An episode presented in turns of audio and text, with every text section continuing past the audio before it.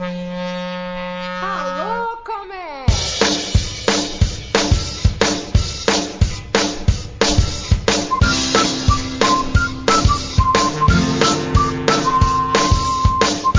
Olá, pessoal. Esse é o Alô Comex, um podcast criado por mulheres para falarmos sobre o vasto mundo do comércio exterior.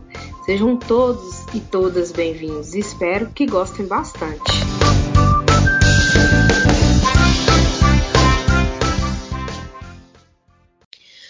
Olá, queridos ouvintes, sejam todos bem-vindos para a parte 2 do bate-papo que tivemos com Alexandre Zambrano. Se você estuda Comex, trabalha com Comex ou tem interesse em conhecer mais sobre os temas que permeiam este mundo, este podcast é para você. Eu sou a Tatiana Pereira, a host do podcast. E eu sou Érica Sadim, a co-host do episódio de hoje. Obrigada, Érica. É isso aí. E sobre o que vamos falar hoje? Na continuação de hoje, vamos falar sobre a DUIMP, a Declaração Única de Importação, e o que é catálogo de produtos. Vamos lá? Agora nós vamos usar assim o conhecimento do Alexandre Engenheiro, né? Porque ninguém melhor para explicar a diferença entre produto e mercadoria e que é uma coisa assim que todo mundo vai ter que tomar bastante cuidado quando for fazer lá a, o catálogo, né? Produzir o seu catálogo de produtos. É, você pode falar para a gente um pouquinho, assim, esclarecer para nós, assim, que, que vamos operacionalizar e tal, qual é a diferença, quais os cuidados, se, os atributos exigidos, é, como é, o que, que a gente tem que prestar atenção para fazer? Perfeito, Érica. É, é bem interessante isso porque ela não é natural, né? Não é natural. Parece que produto e mercadoria realmente é a mesma coisa. Na verdade, não é. O uh, produto não existe no mundo real. Esse eu acho que é a frase que resume tudo. O produto não existe no mundo real. É, é algo em tese e abstrato. Então, uh, quando ele passa a existir, quando há uma negociação, uma compra efetiva, quando há um embarque de uma mercadoria, uh, ele passa a ser chamado de mercadoria. Acabei de falar, inclusive. Por quê? Porque, por exemplo, eu nunca vou ter no catálogo de produtos e eu já vou abordar um pouquinho melhor do que se trata o catálogo e a importância dele, uh, eu nunca vou ter informação do valor da mercadoria, porque isso muda ao longo do tempo. Então, isso é uma informação do mundo real da operação. Não faz sentido eu catalogar o preço de uma mercadoria, porque ele vai sofrer alterações ao longo do tempo. Então, essa é uma informação de mercadoria, complementar às informações do catálogo de, produ de produtos, e ela vai ser exigida em tempo de DUIMP, de declaração única de importação. Ou seja, eu não vou te perguntar na hora de alimentar o catálogo e cadastrar todos os produtos que a empresa opera, enfim, eu não vou te perguntar o valor da mercadoria, porque tu não sabe. Eu não vou te perguntar o prazo de validade daquela mercadoria, porque tu não sabe, ela não foi produzida ainda. E, esse, e isso vai mudar ao longo do tempo, não faz sentido eu inserir essa informação lá. Então, o produto é algo mais abstrato, ele existe em tese, mas ele não existe no mundo real, eu não pego ele. A mercadoria, quando ele passa a existir, ele é fabricado. Agora, esse produto existe, ele se torna uma mercadoria no momento que ela é vendida. Né? Então, em valor, eu tenho prazo de validade, eu tenho outras informações específicas que são só dela. E eu vou exigir essas informações só naquela operação eu não vou exigir no âmbito do catálogo de produtos, e ela vai mudar ao longo do tempo. Mas ela também pode ser um atributo. Não há problema que ela seja um atributo, mas dentro da DUIMP, não dentro do catálogo. Porque o atributo, na verdade, é um instrumento de inteligência e flexibilização do portal único para ajudar o importador no cumprimento da sua obrigação de forma mais simples e para ajudar a atuação estatal a ser mais eficiente e, e, e menos onerosa. E, e, principalmente, o catálogo de produtos é um grande promotor da conformidade, da conformidade prévia, aquela que a gente ajuda a não ocorrência de uma multa, assim como da uniformidade do tratamento fiscal. Ou seja, a atuação da própria Receita Federal ou de um órgão de Estado, de um desses órgãos anuentes, Por quê? Porque no catálogo de produtos, as empresas vão inserir lá as informações básicas que estão sendo solicitadas, inclusive com descrição uh, da mercadoria, uh, que vai ser ampliada. Hoje a gente tem um problema gigantesco no, no, nas operações com a descrição incompleta ou inexata das mercadorias. Isso pesa em termos de multas administrativas que são aplicadas, isso interrompe muitas vezes o fluxo físico da carga para que sejam corrigidas, e isso é uh, ocorre de forma reiterada. É impressionante, mas especialmente as empresas grandes, elas, tu, uh, quando há uma exigência fiscal por uma, uh, por uma correção numa informação prestada que não está precisa o suficiente, eles retificam a DI atual com a informação solicitada, essa carga é desembaraçada, ela segue, com a aplicação de uma multa de 1%, multa administrativa educativa, que a Receita Federal não consegue dispensar, porque é vinculada à atuação, isso vem, decorre da lei. A Receita Federal não, não cria as leis, ela executa o controle aduaneiro previsto nas leis. Né? Então, não cabe ao auditor dispensar, ah, foi um erro bobo, não sei o que, não, está lá, a atuação é, é, é uma responsabilidade funcional dele cumprir a lei. O que a gente está fazendo através do catálogo de produtos é que, quando ocorrer isso, e hoje, né, eu estava exemplificando que hoje, quando uma empresa comete esse erro, ela retifica a DI e amanhã ela faz a mesma declaração, como a gente estava mencionando, um grande operador costuma repetir com frequência as operações e vem de novo a descrição inexata incompleta, igual anterior. Por quê? Porque retificou na declaração de importação, não retificou no seu sistema interno, no seu SAP, e presta novamente a informação errada para a Receita Federal, incorre nova multa, a carga para de novo e isso é, continua e se perpetua ao longo do tempo e aumenta o custo da empresa. Com o catálogo de produtos, quando uma mercadoria tiver que sofrer uma retificação na informação ou até mesmo uma reclassificação fiscal, na próxima operação tu vai usar o mesmo produto cadastrado, agora retificado, e a gente vai eliminar essa incorrência contínua e reiterada em multas que não fazem o menor sentido. Então, a gente vai evitar esses erros, a gente vai dar histórico daquele produto, das vezes que ele foi fiscalizado, de tudo que aconteceu, inclusive anexar documentos relativos àquela, àquele produto, por exemplo, manual, uh, manuais técnicos ou, ou, qualquer outra informação que a empresa considere pertinente, porque quanto mais informação, quanto mais transparência, mais seguro se torna o processo, menor a pontuação de risco, menor a chance de incorrer em algum tipo de atuação fiscal. Uh, a empresa hoje ela tem garantida isso em cumprimento também a acordo internacional, acordo de facilitação de comércio, ela tem garantida já há muitos anos a solução de consulta, a solução de consulta prévia relativa à classificação fiscal, que hoje ela é, inclusive, vinculante à atuação uh, da, da aduana, né, uma vez consultado pelo importador e respondido formalmente pela Receita Federal, ela passa a ser vinculante para a própria atuação estatal, que não vai poder reclassificar, que não vai poder multar, uh, e que ainda, uh, mesmo uh, isso foi uma evolução mais recente, mesmo que seja a empresa A com um produto esse e seja respondido pela Receita qual é a classificação, isso passa a valer para outras empresas também que não fizeram a consulta. E através do catálogo de produtos a gente vai conseguir controlar isso.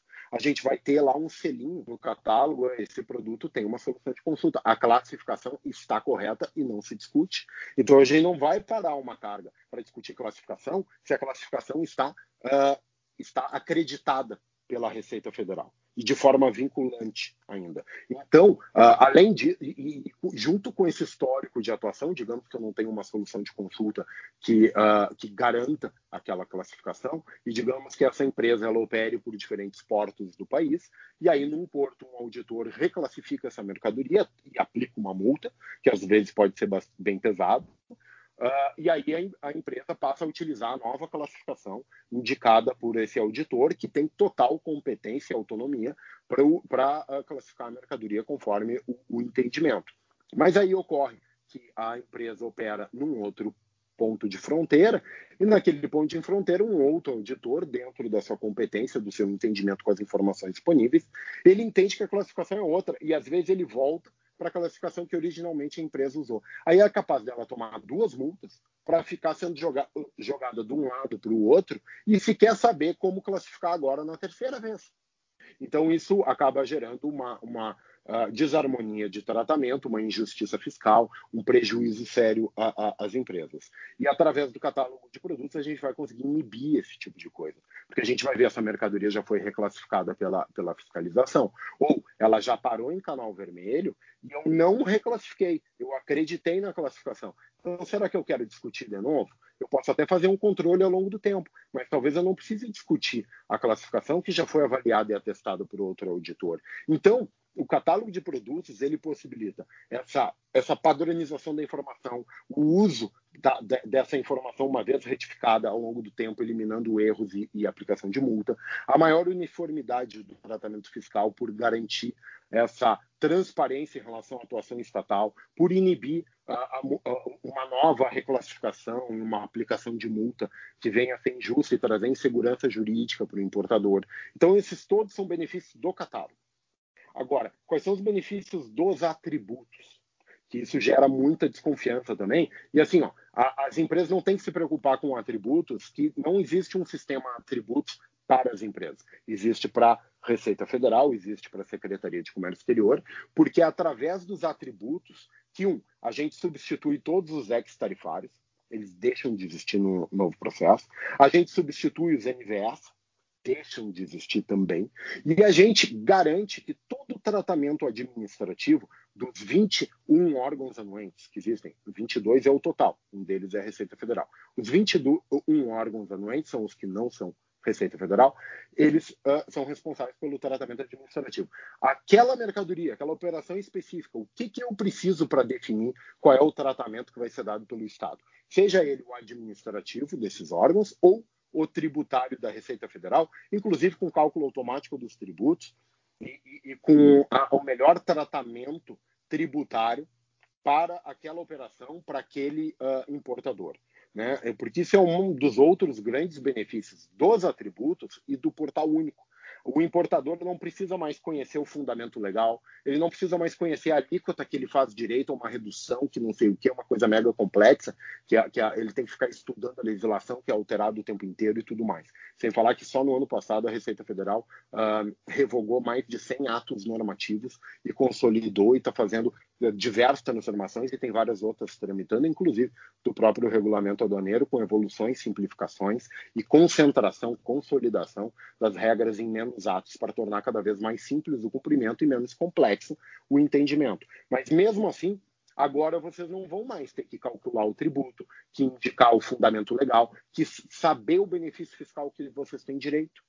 Porque através dos atributos, e alguns vão ter caráter administrativo, outros tributário, para exatamente facilitar e trazer inteligência e flexibilidade ao processo, para determinar qual é o órgão que atua, como é que ele atua, qual é, a, a, qual é o, o, melhor tratamento tributário possível, já vai vir calculado para débito dos tributos, o melhor tratamento. Hoje existem importadores que pagam já mais tributo. Já indicando o ex-tarifário, que você quer dizer? Não vai mais existir ex-tarifário. Eu vou te perguntar em atributos tudo que eu preciso saber. Tem uma grande matriz extremamente complexa, uh, fruto de um trabalho de mais um dos colegas sensacionais que a gente tem na equipe do Portal Único, Marco Siqueira, que inclusive é um dos diversos colegas uh, do, do uh, da Receita Federal que pautam temas uh, em âmbito internacional, seja na Organização Mundial de Aduanas, de Comércio, Mercosul, Banco Mundial, FMI e tantos outros tantas outras, todos os outros fóruns, Nações Unidas e, e, e por, por, por, aí vai. Uh, um cara sensacional, uh, contribuiu bastante com, com, com, a implementação do novo processo de exportação e ele uh, desenvolveu toda a inteligência por trás desse, por exemplo, do tratamento tributário, que através de atributos, que são perguntas. Por exemplo, ah, eu tenho um uhum. produto aqui, vocês estão cadastrando o produto, tá? São informações básicas, quem é o fornecedor, qual é a origem, qual é o país, esse tipo de coisa. E às vezes pode ter múltiplas origens, pode ter múltiplos fornecedores, que é um ah, parafuso parafuso eu posso trazer centenas de fornecedores diferentes e vai ser o mesmo parafuso. Então, Eu posso ter múltiplos fornecedores, múltiplas origens, isso vai ser uh, flexível para, uh, enfim. Uh, mas o fato é que eu vou te perguntando: esse parafuso, ele é de alumínio? Ele é de aço? Ele é de ferro? Qual é a dimensão desse parafuso? O, o, o, esse produto químico ele vai ser utilizado no, no agronegócio? Ele é insumo para o agronegócio? Ele vai ser uh, insumo para industrialização de algum outro produto? Então, ele, ele é uma matéria-prima para um outro produto final? Então, eu vou te fazendo perguntas que, após tu responder tudo isso e tu sabe, tu não precisa olhar a lei para me responder, porque isso é da tua operação, tu sabe.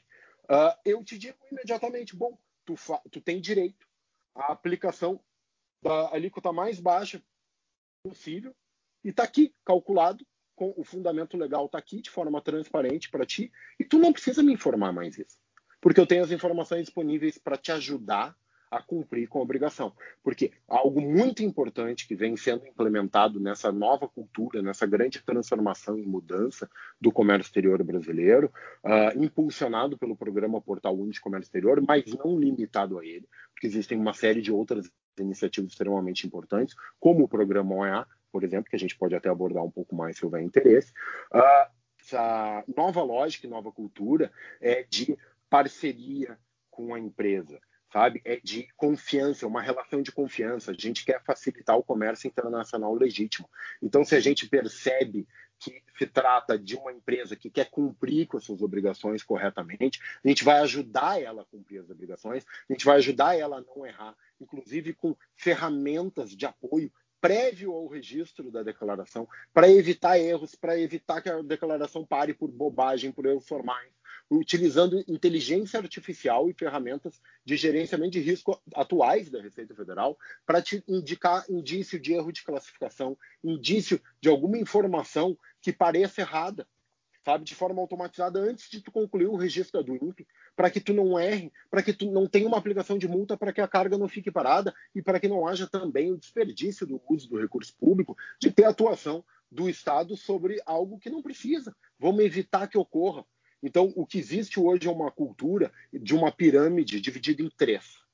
Eu tenho aquele contribuinte uh, que cumpre com as suas obrigações voluntariamente, e esse cara eu não vou inspecionar quase nunca, porque eu tenho esse histórico dele, eu consigo, com controles automatizados ao longo do tempo, garantir a, plena segurança, eu confio aqui, e, e eu não vou suspender nem recurso público nem atrapalhar a operação dele. Eu vou ser silencioso, invisível, intervir o mínimo possível. Aí eu tenho um outro grupo que é o que exige a atuação do Estado enérgico e presente, que é que voluntariamente quer descumprir a legislação, quer uh, cometer crimes, e esse é aquele que oferece risco à sociedade, e esse é aquele que eu tenho que atuar sobre. Mas para eu atuar sobre, eu tenho que liberar aquele que cumpre e eu tenho que ajudar o que quer cumprir e não consegue porque é difícil, porque não entende, porque não interpreta bem ou porque cometeu um erro, porque é humano. E assim a gente vai atuar na conformidade prévia, né, com ferramentas extremamente inteligentes que vão assessorar o preenchimento da declaração, a classificação fiscal e tudo mais, para que o importador não erre, para que a carga não pare, para que a, a gente não despenda a atenção uh, de recursos escassos públicos naquela operação e nem pese com aumento de custo e, e, redução de competitividade para as empresas em algo que não oferece risco nenhum. A gente vai tratar sem aplicação de multa de forma uh, preventiva. Então, essa é uma nova cultura extremamente importante que também se materializa através do catálogo de produtos, mas através do próprio diagnóstico, que hoje apresenta erros impeditivos, né, impeditivos alertas, e vai ser enrobustecido com inteligência artificial, com ferramentas robustas que vão ajudar a, a, a evitar erros, que é, é o que a gente não quer. Né? A gente não quer multar ninguém, a gente quer uma relação de confiança e a gente espera que essa parcela da pirâmide entre o que cumpre, consegue cumprir voluntariamente e aquele que precisa da nossa ajuda para cumprir, que ela seja realmente a maior parcela, e ela é a maior parcela, para que a gente foque a nossa atuação sobre quem quer fazer alguma coisa errada, quer competir legalmente, como ocorre hoje, quer oferecer algum risco à saúde, ao meio ambiente e tudo mais. Então, essa é a estratégia. O catálogo de produtos é uma, um instrumento de conformidade, de uniformidade de tratamento fiscal, de transparência. Uh, o, o, cadastro de atributos, a inteligência por trás da definição do tratamento administrativo, sem que vocês precisem conhecer a lei, sem que vocês precisam conhecer as, essas obrigações, vai ser perguntado da forma mais simples possível, né, a efeito de madeira, né, qual é a aplicação disso aqui? Ah, é um pneu, é um pneu que vai ser para um caminhão, tem IPI reduzido, tem IPI reduzido porque é, é, é considerado mais essencial do que se for por um carro esportivo de alto padrão, que é menos essencial, o IPI é maior.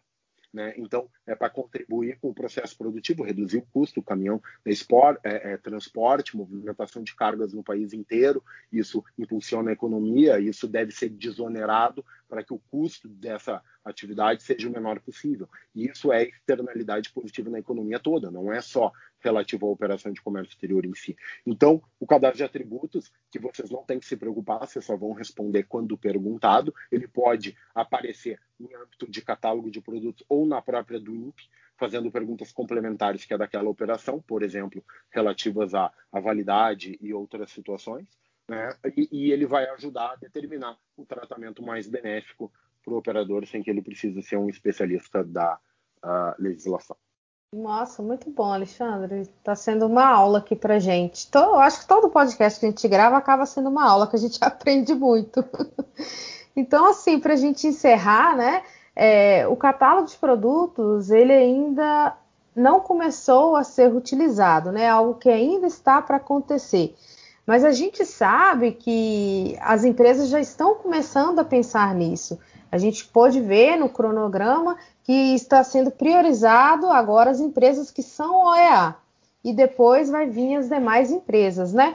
Então eu queria que você falasse um pouquinho para a gente sobre essa questão de quando isso vai começar a funcionar e principalmente é, o que, que você deixa aí de recado para essas empresas, para essas pessoas que atuam nesse nesse sentido, nos processos de importação, porque o brasileiro ele tem a mania de deixar tudo para a última hora. Então, qual conselho você dá nessas empresas para eles começarem a se preparar para a elaboração do catálogo de produtos? Perfeito, essa é uma ótima questão, porque de fato é, é uma é, é, um, é um mau costume que a gente precisa compreender, porque também ninguém quer ter retrabalho, e, e, se adaptar, se preparar para o novo processo, para a utilização dos novos sistemas, para a integração a eles. Exige desenvolvimento de sistemas, muitas vezes, porque hoje quase tudo é automatizado, é integrado. Né? SAP das empresas uh, transmitindo informações diretamente. E, e, e, então isso exige investimento e ninguém quer ter retrabalho. Então a gente precisa compreender quando elas aguardam, as empresas aguardam, a maturidade, a conclusão do desenvolvimento, a documentação completa, com orientação de como se integrar ao, ao, ao, ao, determinado sistema que ele quer se integrar, né? Porque são diversos. Uh, então a gente compreende deixar para a última hora. Mas a minha, uh, a minha percepção é que o próprio portal único ele vem demonstrando a importância da gente se antecipar. A gente pode deixar para a última hora aquilo que é mais robusto, que é o desenvolvimento final, que a gente não quer ter uh, retrabalho, mas tem muita coisa que a gente pode antecipar e o beneficiário disso é o próprio hum. operador, é o próprio importador, é o próprio exportador, transportista, todo mundo, conforme vai se adaptando de forma uh, antecipada às mudanças que, tão, que estão acontecendo, com base nas informações disponíveis, a adaptação dela vai ocorrer de forma mais rápida, menos custosa. E isso aí a experiência com a implantação da DUI provou. Né? Muitas empresas deixaram para a última hora e a gente divulgando o cronograma de desligamento meses e meses antes. E algumas empresas deixaram para a última hora, mesmo que a informação naquele caso já estava até disponível. O que aconteceu foi que algumas empresas pagaram custos altíssimos para desenvolvedores de, de TI uh, a, a, ajustarem os sistemas delas a, a, se integrar ao portal único. Algumas passaram algumas semanas parando a operação de exportação porque não conseguiam operar com o novo processo. Imagina o prejuízo causado a essas operações de exportação naquela época dessas empresas que deixaram para a última hora. Claro, a gente ainda não está sequer divulgando o cronograma de desligamento do atual sistema uh, Syscomex DI, que vai ser desligado. Ele vai ser uh, esse cronograma de desligamento vai começar a ser trabalhado no ano que vem e com certeza deve ir até 2023 o desligamento. Mas o que a gente tem que entender é que quanto antes a empresa se preparar para passar a utilizar um novo processo, mais benefício ela vai poder usufruir. Porque o novo processo é benéfico importa, ao importador. Ele é muito mais ágil, ele é muito mais simples, ele é muito mais, ele é muito menos custoso. Ele permite, diferentemente de hoje, que a carga tem que chegar ao país para que todos os trâmites de controle estatal iniciem de forma sequencial, e algumas de forma manual e por meios diversos, e, e, inclusive de pagamento e com essas perdas de tempo com tecnologias ultrapassadas e tudo mais, ele vai trocar essa experiência e todos os custos e imprevisibilidades relacionadas a isso por um novo processo com padrão internacional, com harmonização de dados da atuação de toda a administração pública, com processamento antecipado antes da chegada da carga, com, com uh, uma, uma, transparência no canal de atuação estatal sobre aquela declaração, envolvendo os órgãos anuentes e a Receita Federal, com a, a, a garantia de uma movimentação única, garantia entre aspas, porque sempre podem acontecer outros elementos que possam exigir uma nova movimentação daquela carga para área de conferência. Mas para ampla maioria dos processos, vamos dizer 90 e picos por cento, dos processos que incorrerem em inspeção de mais de um agente público, isso vai ocorrer com uma única movimentação, de maneira simultânea. A, a previsibilidade do processo todo, ela, ela, ela vai ser aumentada de forma significativa, tanto para o operador OEA, que vai ter informação da atuação estatal, do canal, mapa, Anvisa, Receita Federal, IBAMA, quem quer que venha a ter que atuar ou não, ninguém atuar, canal verde para toda a administração pública, né? Uh, ele, o OEA vai ter ainda, antes da chegada da carga, podendo programar sua logística de retirada daquele container junto ao seu prestador de serviço de transporte, fazer o devido agendamento. Uh, o operador portuário vai ter essa informação para posicionar a carga para retirada diretamente, sem correr em diversos custos de botar container por cima de container, daqui a pouco um está liberado, outro não está, e, e, e, aquilo só, só, multiplica os custos e o tempo e a ineficiência e, a, e, a baixa e promove a baixa competitividade. Uh, para as empresas. Então, o novo processo ele dá essa transparência, ele dá essa agilidade, essa informação antecipada, ele coordena os esforços da agente público, ele simplifica, ele elimina redundâncias, a informação prestada no âmbito da importação deve reduzir cerca de 50%. A gente já abordou aqui que os casos de licenciamento eles vão ser drasticamente reduzidos, tanto através dos licenciamentos abrangentes a múltiplas operações, como da própria eliminação da existência dos licenciamentos, eliminando a taxa, eliminando o cumprimento dessa obrigação. Uh, então, todos esses diversos benefícios uma, que favorecem a entrega mais ágil da carga, inclusive para quem não é OEA, que na atracação do navio, por exemplo, vai ter acesso já à informação do canal, quem é que vai atuar, se for atuar sobre aquela carga, e isso permite toda essa programação logística mais ágil. Então, uh, se em 2014 a gente tinha na importação 17 dias em média entre a chegada da carga num porto marítimo, que é a principal modal de transporte hoje no Brasil, é, eu tinha 17 dias entre a atracação do navio e a entrega da carga para o importador levar para o seu estabelecimento, fazer o devido uso, seja para industrialização, comercialização, o que quer que seja, uh, isso, segundo a CNI, equivalia a um imposto de importação de 14%. Ou seja, tu tira os 17 dias, troca por zero, equivale a 14% do custo da, da, da, importação brasileira em média. Isso em 2014.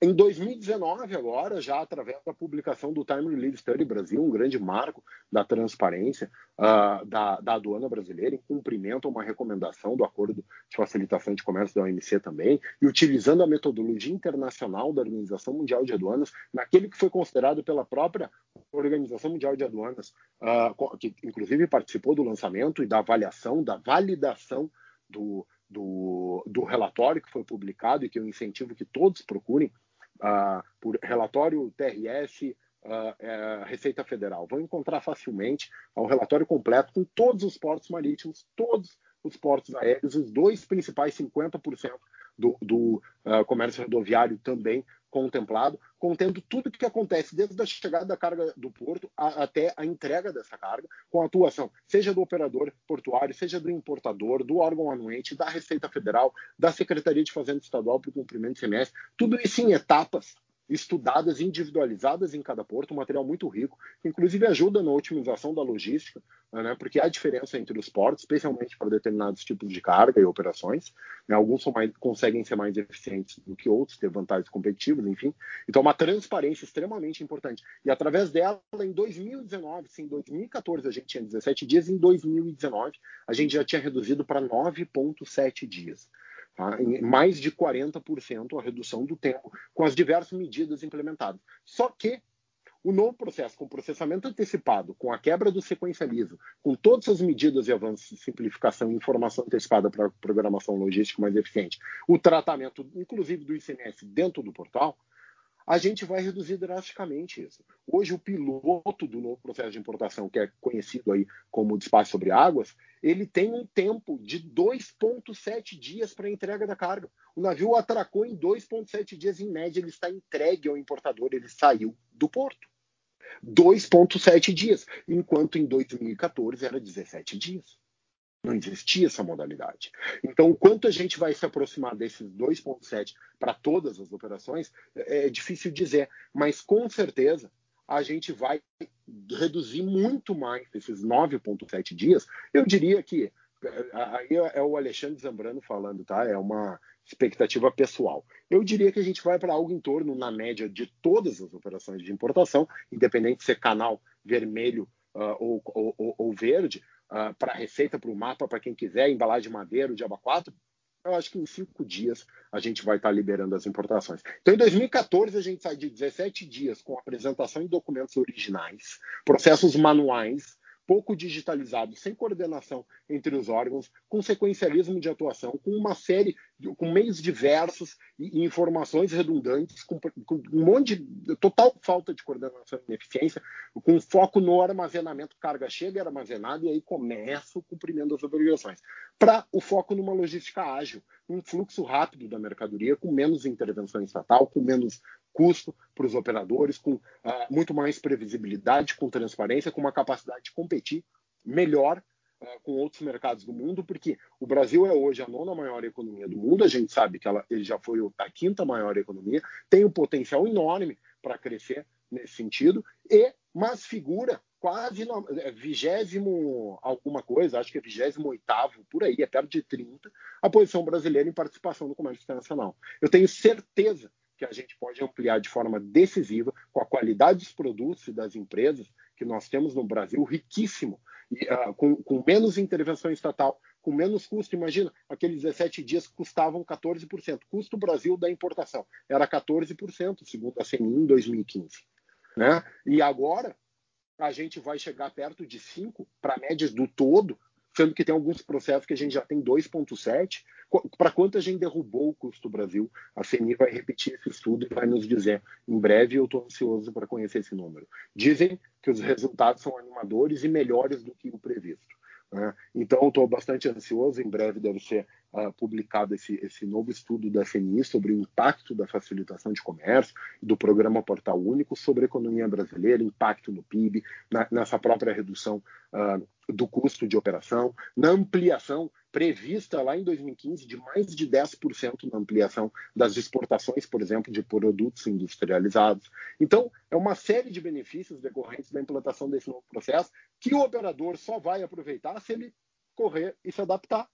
Se ele esperar pelo desligamento lá em 2023, ele pode levar um ano e pouco a mais para aproveitar esses benefícios todos. Pra... Ele vai perder dinheiro. De fato é isso, ele vai perder dinheiro. Então, a minha recomendação pelo que a gente viu, inclusive, no caso da DUI, que algumas empresas pagaram caríssimo pelas adaptações de última hora e até pararam sua operação de comércio exterior por não ter se planejado adequadamente. Já tem muita informação disponível. Agora, na metade do ano, vai ter toda a documentação completa para registro, retificação, toda a operação da DUI por web service né, que a gente sabe que é fundamental para as empresas, que ninguém mais entra na telinha, embora a telinha já esteja lá disponível.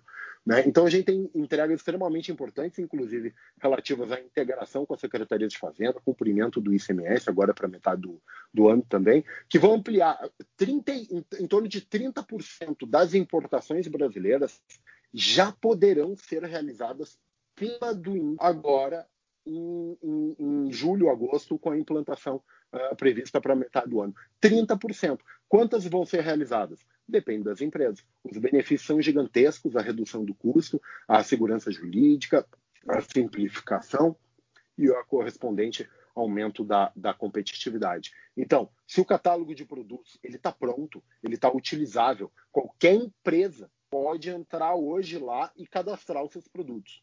O que vai acontecer ainda é que o Banco Mundial, num apoio a, a, ao trabalho que está sendo muito bem conduzido pela equipe, liderado pelo Sérgio Garcia, que é presidente, que é um auditor fiscal da Receita Federal, presidente do Comitê de Modelagem de Dados da Organização Mundial de Aduanas, que é algo que muito me orgulha e admira ver o quanto o Brasil tem pautado e liderado uma série de discussões em âmbito internacional e tem sido valorizado pelo mundo inteiro que quer conhecer as soluções estão sendo implementadas aqui no Brasil, porque se alguns países já tinham alguns conceitos de simplificação e de uso intensivo de gerenciamento de risco, e, e e automatização e coordenação de esforços há, há, há mais de uma década, né, como Estados Unidos e outros mais avançados, a, a, tecnologia disponível na época, o conhecimento e amadurecimento, uh, uh, não era o mesmo.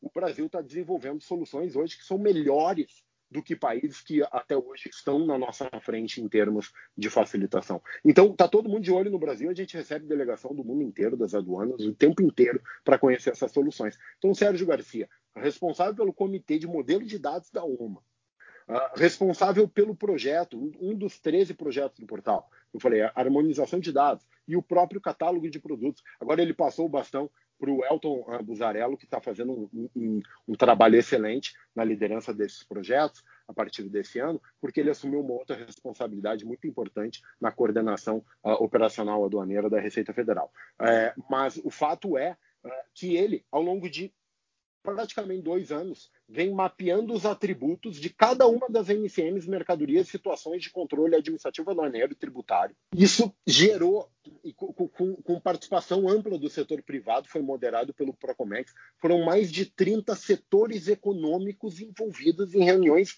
diversas com cada um desses setores para mapear a proposta de atributo para substituir tudo que é ex-tarifário, tudo que é NVE, e garantir essa inteligência e simplificação do sistema, ajudando o importador a cumprir com suas obrigações sem precisar ser um especialista na legislação.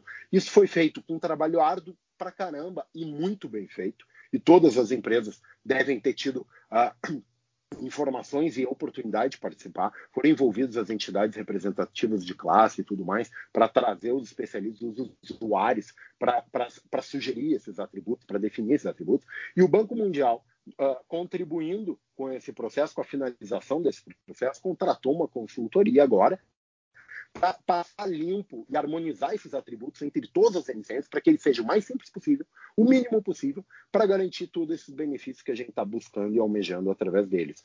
Mais, são mais de 10 mil sugestões para serem tratadas por, com a ajuda dessa consultoria.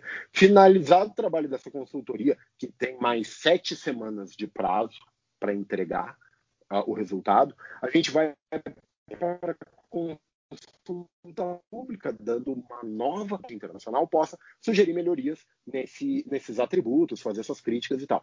Terminada a consulta pública, eventuais ajustes vão ser feitos e vai ser implementado todos os atributos no catálogo de produtos. E aí vai ser definitivo. Ao longo do tempo pode ser alterado, porque isso é, essa é a vantagem, a gente consegue flexibilizar e evoluir o controle estatal uh, através dos próprios atributos. Ele, ele vai mudar.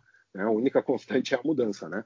Então a gente está prevendo já um, um, algo bastante flexível para contemplar isso. Uh, então, através desses atributos que vão ser publicados ao longo do segundo semestre, né, no catálogo, uh, vai estar totalmente pronto para que as empresas registrem lá, armazenem o catálogo, né, com todas as informações necessárias. E aí, por último, uh, que é muito importante a gente ressaltar, o uh, catálogo de produtos ele não é obrigatório que a empresa abasteça com todos os produtos que quer utilizar antes de, de fato, realizar uma operação de importação.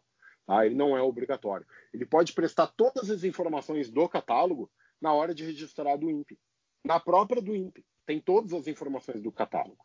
Se ele fizer dessa forma, automaticamente ao registrar do INPE, a do INPE vai mandar as informações, que é conjunto de informações do catálogo, idênticas com seus atributos, inclusive, e vai registrar no catálogo automaticamente relacionado àquele CNPJ, aquele importador.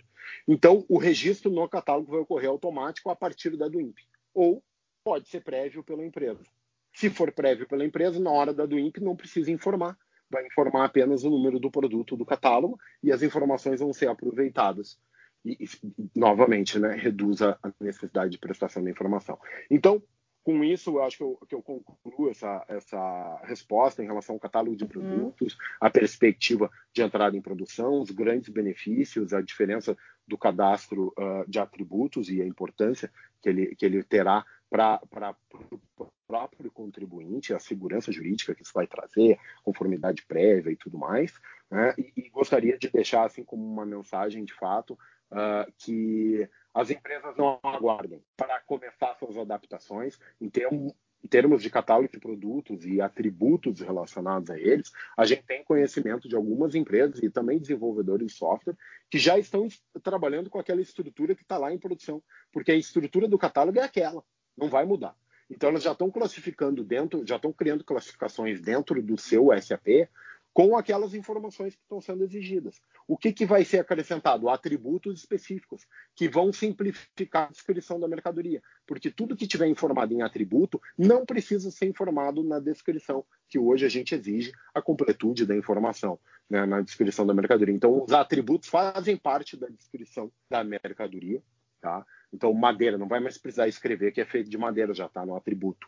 Né? E isso Uh, algumas empresas já estão modelando dentro do seu sistema. Então, algumas etapas já podem ser antecipadas para que depois a adaptação seja mais tranquila, menos custosa e o mais rápido possível as empresas possam começar a usufruir dos grandes benefícios aí do novo processo de importação. Uh, eu tenho uma grande admiração de fazer parte desse trabalho, porque a gente sabe que a gente está construindo aqui os novos processos aduaneiros e os novos sistemas que vão perdurar pelas próximas décadas e que eu tenho certeza, assim, a gente tem muito orgulho do trabalho que está sendo realizado, porque ele está sendo uh, naquilo que há de melhor em termos de, melhor, de práticas internacionais, em termos de padrão internacional, em termos de tecnologia, em termos de adoção de princípios de gerenciamento intensivo uh, gerenciamento de risco intensivo, de utilização intensiva do, da tecnologia da informação, da, da, inteligência artificial, da automatização e eliminação das etapas, da eliminação das redundâncias, da simplificação do processo todo.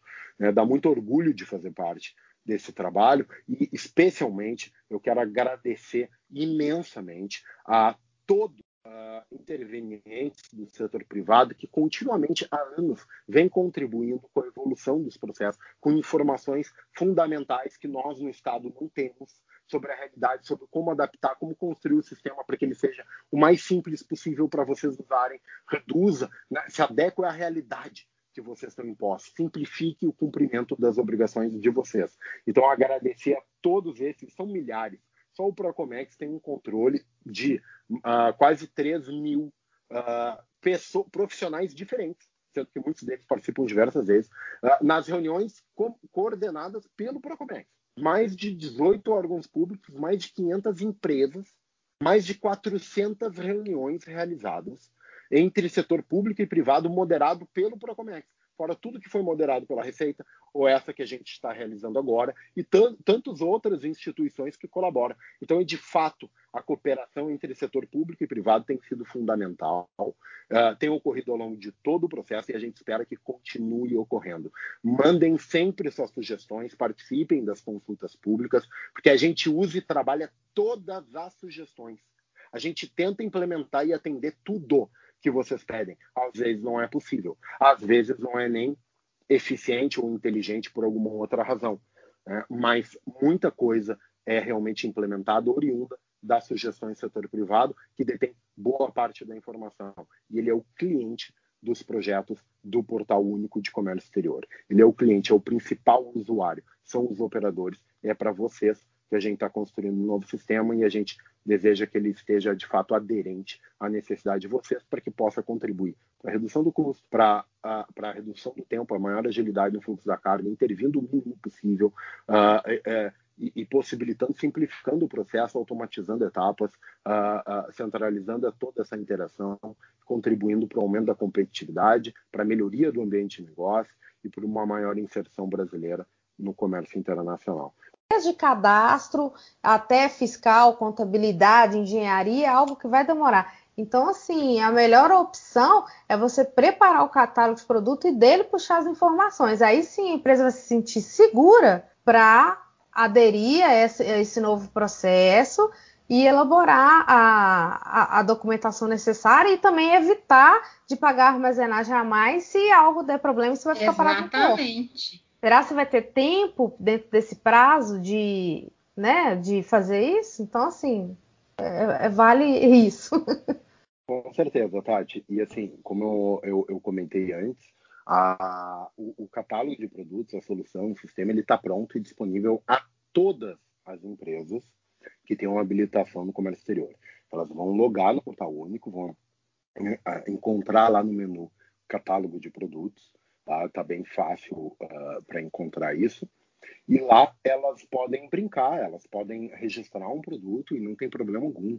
Não uhum. vai ter, ah, prestei informação errada aqui no momento que eu estou testando e tudo mais. Uhum. Não tem atuação da fiscalização, nenhuma. Elas não têm que ter medo de um, ah, uma multa, eu não tenho certeza da resposta que eu vou dar, então não vou dar ainda. Faz, faz, uhum. testa, vê como adaptar o seu, o seu sistema, se for o caso de adaptar o sistema. Né? De qualquer forma, aqueles que não tiverem sistemas para fazer uma carga automatizada, eles vão fazer uma única vez esse procedimento. E antes de registrar uma do INPE, não tem atuação da fiscalização, não tem multa, nenhum risco, porque isso às vezes é, é, gera uma certa dúvida. Uhum. Pode fazer, à vontade. Tá? Uh, e aí, uh, o que, que, vai acontecer? Quando a gente botar atributos novos, aquele produto ele vai ser uh, inativado. Então, uhum. dentro do catálogo, eu tenho um conceito de produto ativo ou inativo. Uhum, ele pode ser inativado pela empresa, pode ser inativado pela empresa, e aí, nesse caso, ele não vai conseguir puxar para vincular numa do INPE, ou uh, pela razão que, ela, que, ele quiser. Tá? Ou ele pode ser inativado porque, para aquela NCM, tem um atributo novo que ele não informou ainda, porque ele é novo. Né? Então, quando ele cadastrou, não existia aquela exigência.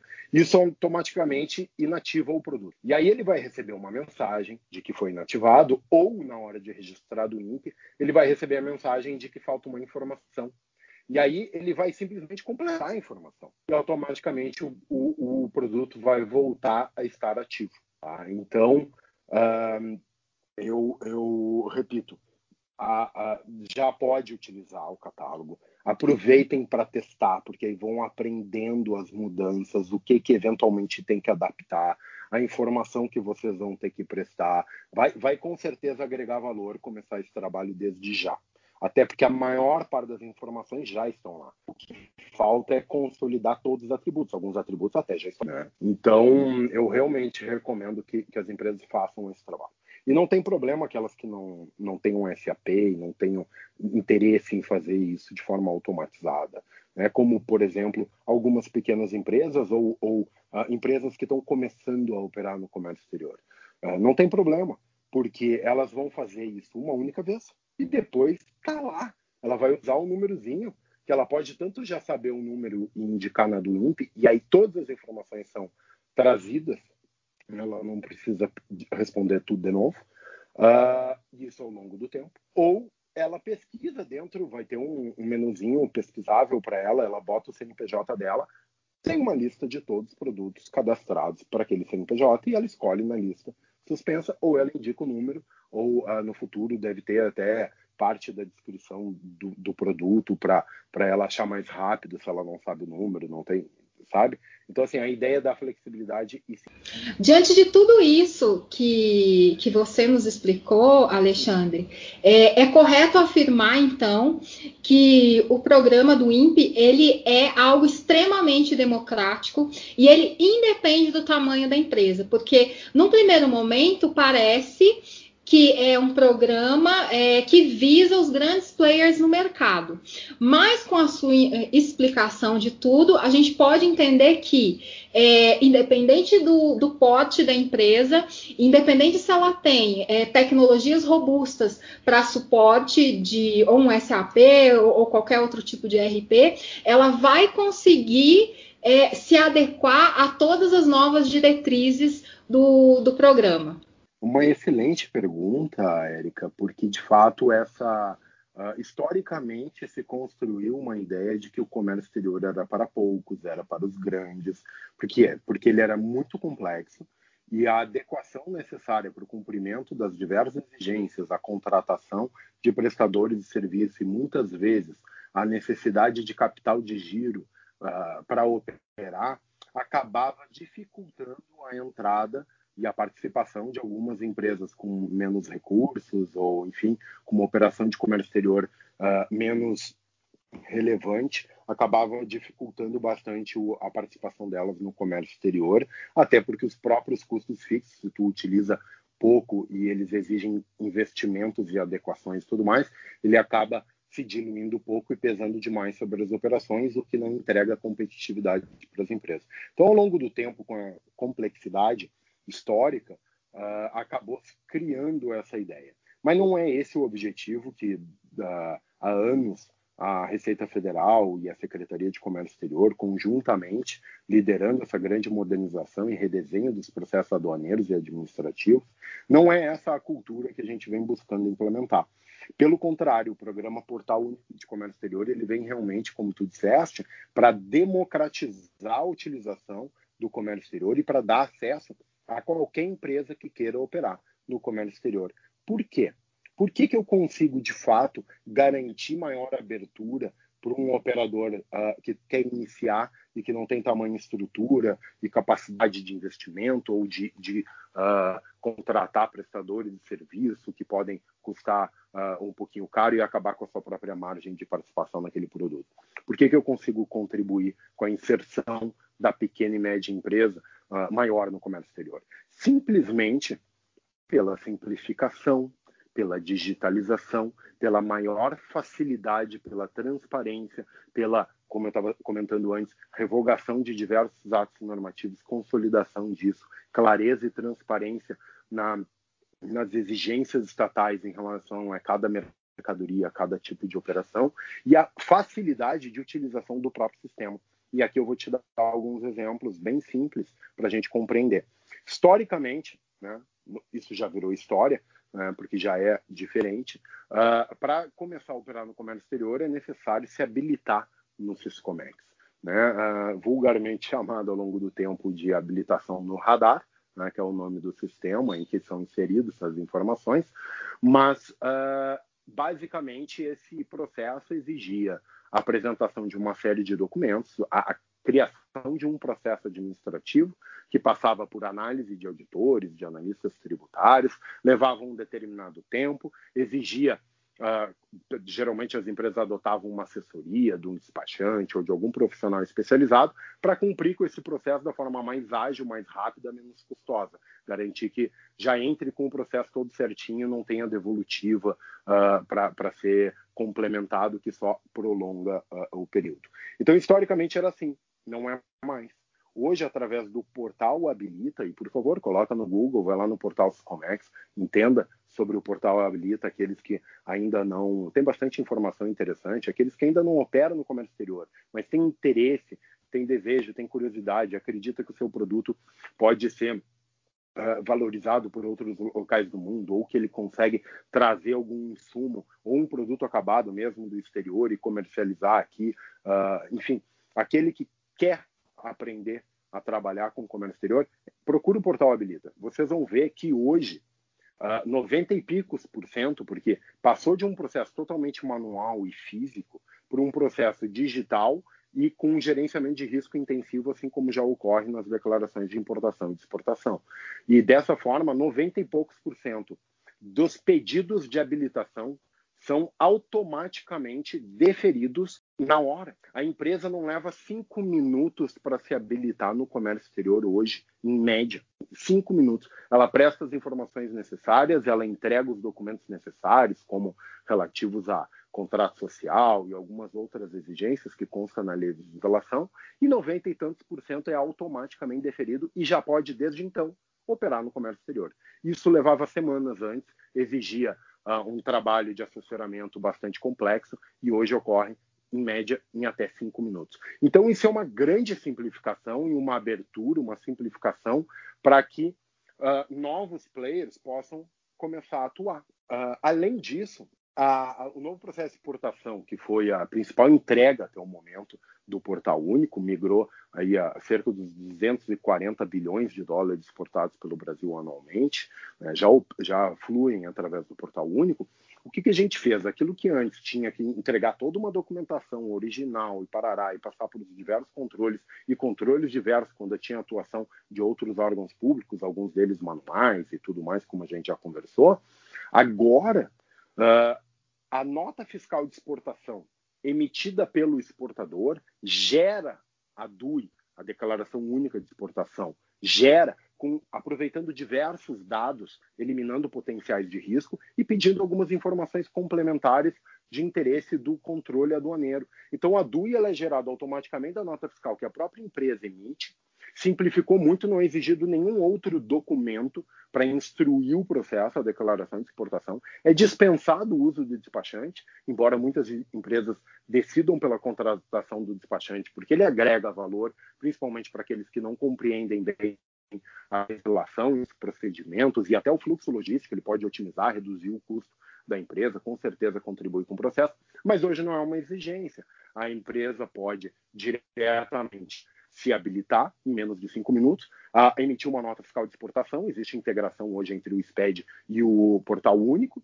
Vai gerar, vai gerar a DUI com base nisso, prestar as informações adicionais e estou com a DUI registrada. Eu mando a mercadoria para o porto e eu resolvo com o porto agora o que precisa ser feito. Isso tudo, a simplificação, e isso eu estou citando algumas, tem diversas outras simplificações que fazem o que tornam mais acessível, mais complexo o processo, muito menos custoso, e isso é importante para quem, uh, eventualmente, o custo Brasil, da burocracia, da ineficiência, das redundâncias e da complexidade acabava retirando a, com a competitividade daquela empresa, uh, que daqui a pouco não conseguia diluir certos custos de adaptação ou custos fixos relacionados a operar no comércio exterior uh, ao longo de várias operações para fazer valer a pena, como alguns grandes players conseguem fazer, ele passa a ter esse custo muito menor e com isso ele passa a ter mais capacidade uh, de, de gerar, gerar, valor ao negócio dele, de competir com outros mercados e, e saber como uh, atuar no comércio exterior. Há 10 anos, tu perguntava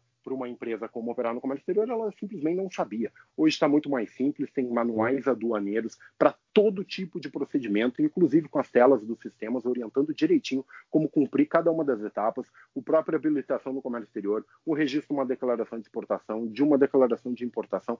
Todos os procedimentos estão manualizados e podem ser encontrados facilmente, tanto no site da Receita Federal, como no site do do portal único Siscomex, siscomex.gov.br, e as orientações estão lá. E isso democratiza o processo, dá acesso a essas empresas que antes uh, não se entendiam capazes de competir nesse mercado. E com certeza o que a gente quer é ver uh, essa, essa, essa multidiversidade né, de operadores nos mais diversos tamanhos, dos mais diversos produtos, ampliando a participação brasileira no comércio internacional. Repito, somos a nona maior economia, estamos na posição 28, 29 uh, no comércio internacional. Podemos, e ter, uh, podemos crescer muito e temos potencial para isso.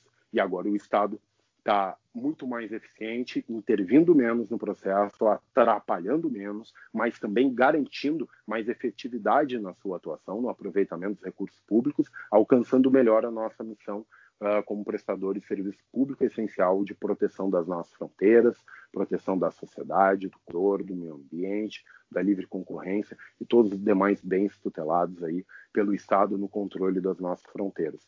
Então, é, é, é como tu disseste, o Portal Único vem para democratizar, para simplificar e para dar acesso a todas as empresas ao comércio exterior brasileiro. A gente quer que todos uh, acreditem no potencial do seu negócio e comecem a operar no comércio exterior, porque o Brasil merece, vocês merecem e todos nós sentiremos o, o benefício uh, de, desses novos processos e da do ampliação dessa nossa participação. A gente vai sentir isso na economia toda. Né? Então, tenho certeza que nessa retomada uh, da, da, economia, o comércio internacional tem um papel fundamental, não só pelos recursos que ele movimenta, trilhões e trilhões de reais, mas também pela, uh, pelo potencial que nós estamos tendo agora com o desenvolvimento desse novo sistema, dos novos processos, impulsionando de fato o comércio e a competitividade das empresas. Então, novamente, agradeço aí pelo, pelo convite, pela, por essa oportunidade para a gente trazer transparência das mudanças, essas perspectivas todas, uh, esclarecer eventuais dúvidas e incentivar, de fato, que as empresas se preparem o mais antecipadamente possível para começar a utilizar o, o novo sistema, uh, porque elas vão ter esses benefícios todos e com certeza isso vai impulsionar o negócio delas e vai ser um investimento e não um custo para se adaptar. Então, muito obrigado pela oportunidade, por esse diálogo aberto com o setor privado. Estamos sempre à disposição para esse tipo de debate e, e à disposição, inclusive, para receber críticas e sugestões que são fundamentais nesse processo de melhoria contínua. Muito obrigado e parabéns pelo trabalho que vocês têm realizado de trazer uh, informação, conteúdo relevante uh, para toda a comunidade internacional, além de outras causas que vocês têm defendido aí com uh, grande competência, como da inserção uh, da mulher no comércio exterior, que eu acho fundamental e que, inclusive, existem projetos uh, oficiais né, do Estado brasileiro, inclusive com participação internacional da Embaixada Britânica, do Banco Mundial e outros, outras instituições, para essa maior inserção uh, feminina no comércio internacional. Então, parabéns por vocês também pautarem esse, esse tema tão importante, tão relevante para o nosso país, e muito obrigado pelo convite. Nós que agradecemos, Alexandre, muito obrigada. Muito obrigada mesmo, de verdade. Assim, é, ao entrar em contato com você e ver a disponibilidade de poder bater esse papo com a gente, a gente já consegue perceber né, que esse estereotipo que foi criado em relação à receita está para cair, porque é perceptível a disposição que você tem para responder as perguntas, é perceptível o brilho nos olhos que você tem por fazer parte desse grande projeto, você veste a camisa mesmo, é, passa tudo com muito coração. Então, assim, parabéns para você, a todos os envolvidos.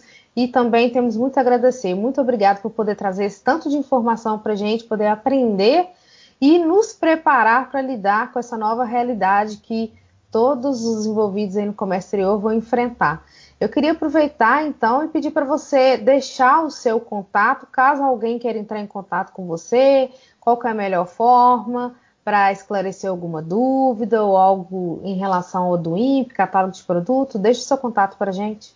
Claro, é um prazer, Tati. É, o, a, a, as comunicações a gente procura fazer sempre oficiais, né? Uhum. Então, uh, eventuais convites para participação em eventos, esclarecimento, webinars e, e, e, e, temos diversos grupos de trabalho.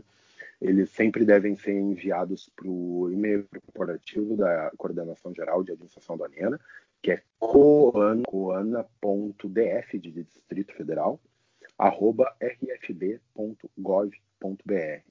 né, e é concentrado dessa forma e a gente organiza eventuais eventos e, e, e grupos de trabalho, reuniões todas.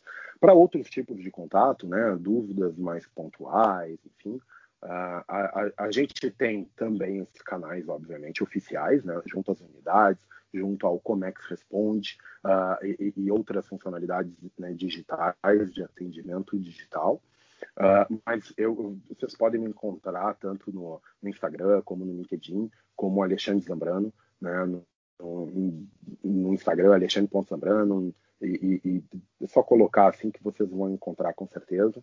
E, e fico à vontade, fiquem à vontade aí para me procurar, para trazer sugestões, críticas sem problema algum, né? A gente está aqui realmente para colaborar e, e, e, contribuir com esse processo. A, a, mudança sempre traz alguns momentos de estresse, sempre traz dúvidas, sempre traz algumas resistências. Geralmente, as, as resistências elas são oriundas de falta de informação ou esclarecimento. Então, é fundamental a informação e a transparência nesse processo de mudança para garantir que ela ocorra da melhor forma possível e todo mundo aproveite, de fato, os benefícios todos que estão aí para serem aproveitados. Então, muito obrigado. Fiquem à vontade para entrar em contato comigo. Alexandre Zambrano vai me encontrar tranquilamente. Érica, eu queria aproveitar também e agradecer sua participação no episódio mais uma vez. Já está com a cadeira cativa aí. e o apoio que você tem nos dado em relação à edição dos episódios de podcast. Muito obrigada. quer deixar um recadinho final para o pessoal? Fiquei muito feliz de participar desse episódio. Realmente, assim, é, é cada vez é um episódio especial, mas esse, assim, é, fica mesmo para a história, porque é algo que vai tocar profissionais e empresas é, que têm algum nível de internacionalização ou que pensa em se internacionalizar. Então eu fico também muito feliz por a gente conseguir quebrar um pouco o estigma de, da Receita Federal punitiva, trabalhar, saber que ela tem essa boa vontade de trabalhar mais próxima com contribuintes, empresas, com o público, né, com o setor privado em geral. É, e isso assim não tem preço. E é muito legal também saber que pessoas que atuam no setor público têm tanto brilho nos olhos, têm tanta gana, têm tanta garra para fazer diferença no país. Porque isso que vocês estão fazendo vai fazer diferença e vai fazer história. Então, parabéns mesmo pelo trabalho. Eu me sinto assim honrada e privilegiada por ter tido contato com uma pessoa que conhece tão profundamente o programa e que foi tão generoso conosco e explicando tantos detalhes e, e doou assim parte grande do seu tempo com, com pessoas aqui que estão também humildemente tentando fazer a diferença aí no mercado. Então, muito obrigada mesmo e pode ter certeza que estão fazendo a diferença. Com certeza estão tocando e contribuindo com muita gente, com muitos negócios, e isso é algo que tem que ser valorizado, além de contribuir com o desenvolvimento dos processos também. Então, uh, todo, tudo que a gente está alcançando é resultante também da, dessas colaborações e iniciativas como a que vocês estão pro, uh, promovendo aqui. Então, parabéns para vocês, de fato, muito obrigado aí pelas palavras, uh, para a gente é uma grande satisfação e, e, e novamente, né, ninguém faz nada sozinho. É, é, tem uma equipe sensacional, nós conseguimos reunir uma equipe muito boa para trabalhar nesse programa, porque ele é muito importante para o país, ele é estruturante e vai entregar muita coisa boa para todos os brasileiros, sem certeza. Então, obrigado mesmo, Érica.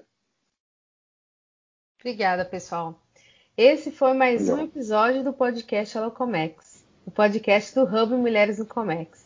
Ele está disponível nas principais plataformas gratuitamente, no Deezer e no Spotify. Para acompanhar as postagens do podcast, siga meu Instagram, TatiComex, e também o Instagram, arroba Mulheres no Comex. Compartilhe nosso trabalho e dê um feedback ou sugestões de pauta pelo nosso novo e-mail, alocomex.mulheresnocomex.com.br.